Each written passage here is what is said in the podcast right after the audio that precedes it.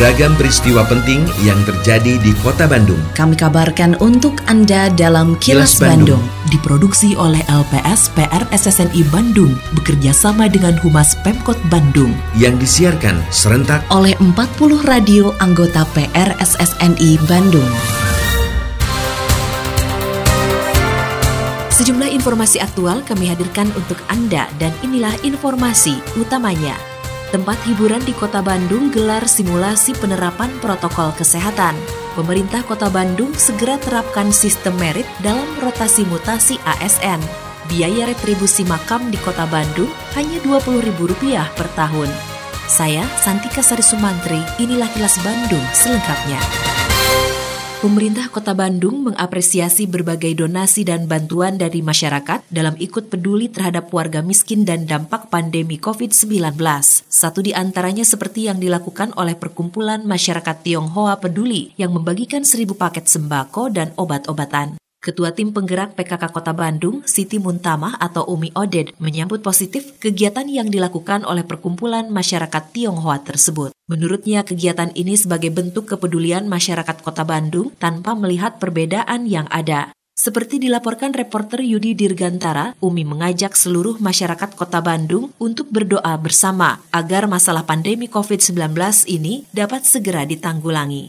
Tentu saja kami dari pemerintah Kota Bandung merasa teringankan bahwa perhatian dan cinta mereka senantiasa hadir membersamai masyarakat melewati fase pandemi COVID. Harapannya adalah apa yang mereka lakukan insya Allah pasti akan sangat bermanfaat. Tapi yang terpenting adalah ini adalah sebagai mahar terkabulnya doa-doa kita supaya COVID-19 segera dicabut dari Kota Bandung. Sebelum diizinkan untuk kembali beroperasi di masa adaptasi kebiasaan baru atau AKB, tempat hiburan di Kota Bandung menggelar simulasi penerapan protokol kesehatan. Saat meninjau pelaksanaan simulasi protokol kesehatan di tempat hiburan di kawasan Jalan Braga pada Jumat kemarin, Ketua Harian Gugus Tugas Percepatan Penanggulangan COVID-19 Kota Bandung, Emma Sumarna mengatakan, jika nantinya tempat hiburan diizinkan kembali beroperasi, maka harus mematuhi ketentuan protokol kesehatan. Di antaranya jumlah pengunjung hanya 50% dari kapasitas, termasuk aturan dalam penggunaan lift. Seperti dilaporkan reporter Yudi Dirgantara, Emma menegaskan saat ini dirinya sedang mengumpulkan berbagai bahan untuk nantinya disampaikan dalam rapat bersama Wali Kota Bandung. Untuk jaga jarak di tempat di sini sudah sudah diatur karena mereka tidak gagap karena sudah mendengar dari yang lain kan. Artinya mereka sudah siap. Tadi dikatakan bahwa di sini nanti liftnya bahwa itu touchless ya. Jadi tidak ada saling bertentuhan antara pengguna dari lift itu sendiri. Nah kemudian juga hand sanitizer-nya nanti itu juga sama pakai sensor ya. Jadi tidak ada eh, potensi transmisi ya dari tangan satu ke tangan yang lain. Itu kita apresiasi. Dinas Kesehatan Kota Bandung masih melakukan sterilisasi terhadap sejumlah puskesmas di Kota Bandung. Sterilisasi dilakukan menyusul adanya tenaga kesehatan yang terpapar virus corona di beberapa puskesmas. Rencananya seluruh puskesmas di Kota Bandung yang berjumlah 80 unit akan disterilisasi dengan alat khusus. Kepala Dinas Kesehatan Kota Bandung, Rita Verita, mengatakan, selama proses sterilisasi, tidak boleh ada orang yang berada di dalam ruangan yang disterilisasi. Seperti dilaporkan reporter Agustin Purnawan, Rita membantah adanya penutupan puskesmas karena fasilitas kesehatan tersebut tetap buka dan melayani masyarakat. Untuk mensterilisasi, jadi itu muter tuh si alat teh. Syaratnya tidak boleh ada orang di sana. Pada saat sterilisasi, sampai selesai sterilisasi, ditunggu 1 sampai 2 jam tidak boleh ada orang. Kenapa kita lakukan sterilisasi? Kan kita sedang melakukan swab ke semua tenaga kesehatan mulai dari Juni yang lalu. Nah, puskesmas yang ada positif swab semua disterilisasi. Pemerintah Kota Bandung segera menerapkan sistem merit dalam mekanisme rotasi mutasi aparatur sipil negara atau ASN yang sebelumnya menggunakan tahapan open bidding atau lelang terbuka. Kepala Badan Kepegawaian Pelatihan dan Pendidikan atau BKPP Kota Bandung, Yayan A. Briliana mengatakan, dengan sistem merit, maka penempatan kerja para ASN menjadi sesuai keahlian dan pendidikannya, sehingga karir kepegawaiannya pun lebih terukur dan jelas. Namun untuk menuju sistem merit tersebut, pemerintah Kota Bandung harus melalui beberapa persyaratan yang sudah ditetapkan oleh Komite Aparatur Sipil Negara atau KASN. Seperti dilaporkan reporter Evi Damayanti, menurut Yayan, pada Oktober nanti sejumlah lembaga negara akan menilai sistem merit di Kota Bandung. Jika hasilnya dinilai sangat memuaskan, maka mulai tahun depan, pemerintah Kota Bandung tidak perlu melakukan open bidding. ASN itu memverifikasi menilai sejauh mana Kota Bandung menerapkan merit system. Nah, kita sudah memulai standar kompetensi jabatan. Golongannya berapa? Itu syaratnya kita harus memiliki dan Kota Bandung sudah memiliki syarat uh, standar uh, kompetensi. Ada syarat-syarat yang lainnya. Ada perencanaan kebutuhan pegawai yang sesuai dengan beban kerjanya kita sudah punya. Jadi kita tuh sedang mengejar ini. Ada hampir 9 aspek yang harus kita kejar. Hasil penilaiannya kemarin kita masih dikategorikan baik pelaksanaan meritnya. Biaya retribusi makam di tempat pemakaman umum atau TPU di Kota Bandung ditetapkan sebesar Rp20.000 per makam per tahun.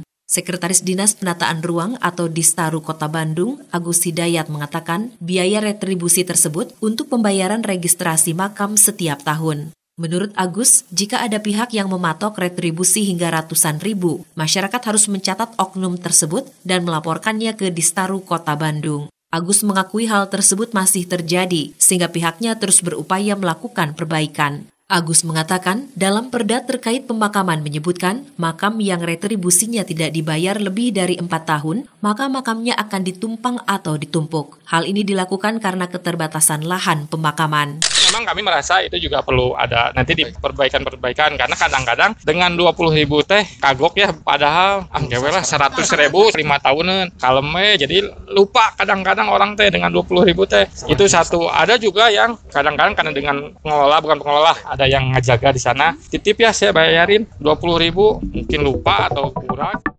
Wakaf Salman kembali menyalurkan bantuan untuk Masjid Laut Sedua berupa wakaf masjid senilai 100 juta rupiah. Dengan dibebaskan dan direnovasinya ruko yang berada di samping masjid, saat ini Masjid Laut Sedua dapat menampung lebih banyak jamaah. Corporate Secretary Wakaf Salman ITB, Rian Faisal mengatakan, selain bantuan untuk mewujudkan tersedianya tempat ibadah yang nyaman bagi para jamaah, pihaknya juga memberikan bantuan berupa filter air siap minum. Alat ini dapat menyaring kotoran termasuk virus, parasit, dan bakteri, sehingga air yang keluar bisa langsung diminum oleh jamaah. Untuk penyerahan yang 100 juta itu masuknya ke dalam wakaf untuk Masjid Laut sendiri. Jadi penyerahannya ini sudah dilakukan sejak 2019, ini masuk penyerahan keempat. Itu untuk membebaskan ruko, ini yang ruko nomor 29. Selain itu, kondisi masjid-masjid itu kelihatannya butuh nih butuh alat penyaring air yang siap minum gitu karena kelihatannya dengan satu alat ini ini bisa menghemat pengadaan air. Terkait dengan berita sebelumnya. Pembina Masjid Laut Sedua, Hernawan Mahfudz, memberikan apresiasi kepada Wakaf Salman yang telah memberikan dana pembebasan bangunan dan bantuan filter air siap minum. Hernawan mengatakan dengan adanya bantuan dana wakaf untuk pembebasan ruko, pihaknya merasa optimis dapat melunasi tunggakan kepada pemilik ruko. Sedangkan wakaf filter air siap minum merupakan alternatif penyediaan air minum bagi para jamaah dan masyarakat sekitar masjid. Seperti dilaporkan reporter Suparno Hadisaputro, menurut Hernawan, bantuan tersebut dinilai dapat membantu mengurangi dana operasional masjid. Dan memang yang 29 ini kita masih belum selesai urusan administrasi dengan para dengan pemilik tempat, ya kan? Ya mungkin kita sudah bereskan sekitar 60 persenan lah. Kalau kita ya pada dasarnya sih mereka berikan kesempatan kepada kita untuk mencicil lah kan ya. Dan memang ini Cloud dengan Yayasan Badan Makas Salman itu kita sedang giat-giatnya. Sebenarnya target kita waktu itu kita tercanakan di bulan Ramadan tahun ini sudah beres. Tetapi ya Allah berkehendak lain lain, kedatangan wabah dan sebagainya. Kini, audio podcast siaran Kilas Bandung dan berbagai informasi menarik lainnya bisa Anda akses di laman kilasbandungnews.com. Terima kasih Anda telah menyimak Kilas Bandung bekerja sama dengan Humas Pemerintah Kota Bandung yang diproduksi oleh LPSPR SSNI Bandung.